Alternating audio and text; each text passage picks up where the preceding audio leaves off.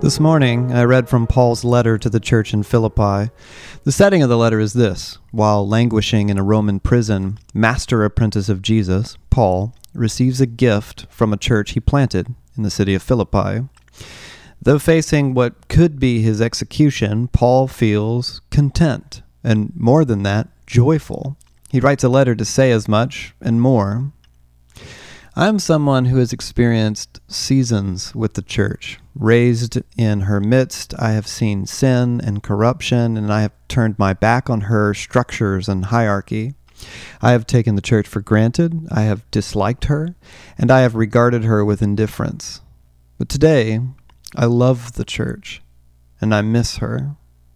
Standing in my kitchen on the morning of Easter Sunday, I was struck by a wave of grief knowing I would not stand amongst my family of brothers and sisters in the Lord Jesus that day to sing and to celebrate and to take communion. I wouldn't be drawn into deeper worship by Lexi, who shouts and claps with joy as we sing. I wouldn't follow along with Eric or Kiana as they sang, wouldn't raise my fist to the rhythm of Kyle's drumming. I wouldn't laugh with Peter or Levi by a table lined with food and drink. I wouldn't pray with Katie. I wouldn't find Brad and Nancy in the kitchen. I wouldn't joke with Allie or see Jan's smiling face. On a day of celebration, the greatest day of celebration, I was grieved. And rather than dismiss this grief as inappropriate on a day marked for joy, I allowed it to pass over me and through me. I miss the church. This morning I was reading Paul, missing a church he loved, and saying this I thank my God every time I remember you. In all my prayers, for all of you, I always pray with joy because of your partnership in the gospel from the first day until now, being confident of this, that he who began a good work in you will carry it on to completion until the day of King Jesus. It's right for me to feel this way about all of you, since I have you in my heart. And whether I am in chains or defending and confirming the gospel, all of you share in God's grace with me.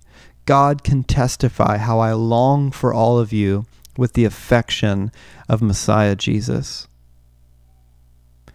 Today's practice is an exercise in grief. So move to a quiet place free of distraction. If you're not there, feel free to return to this episode when you are. Holy Spirit, would you guide our thinking and feeling for the next few minutes as we prayerfully consider those that we love and miss and our own grief? Begin by asking God's Spirit to bring to mind the people and things that you miss.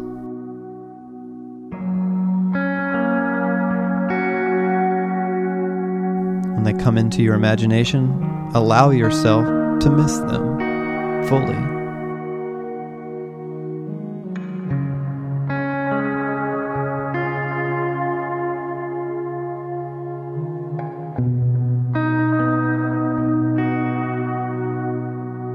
Remember the people that are hurting and afraid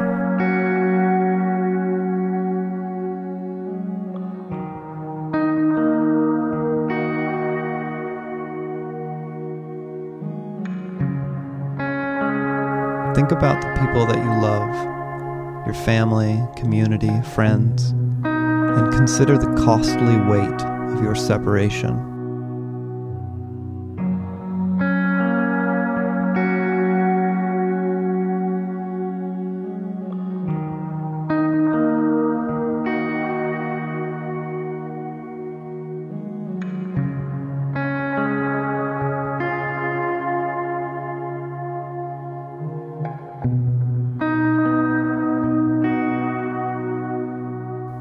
Consider the kids who will not return to the same teachers and classmates.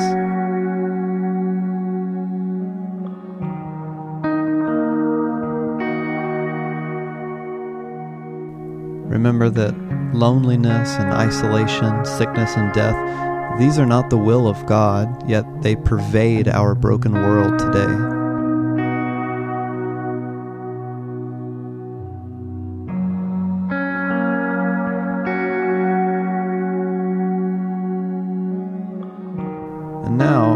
Consider Paul, shackled and bound in a Roman prison, and yet somehow joyful.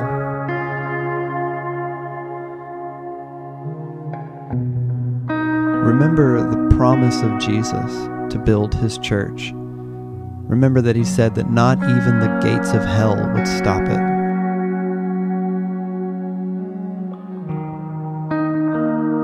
Remember your brothers and sisters who belong to the way, who are waiting in their own grief for the day we will gather again.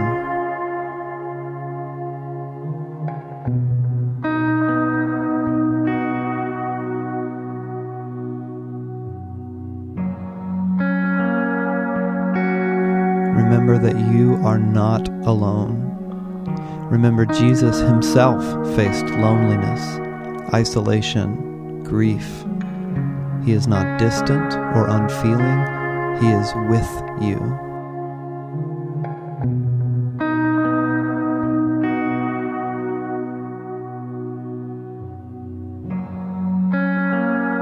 And as you remember the family of God, remember Paul's words to the church I thank my God every time I remember you. In all my prayers for all of you, I always pray with joy because of your partnership in the gospel from the first day until now, being confident of this, that he who began a good work in you will carry it on to completion until the day of Christ Jesus.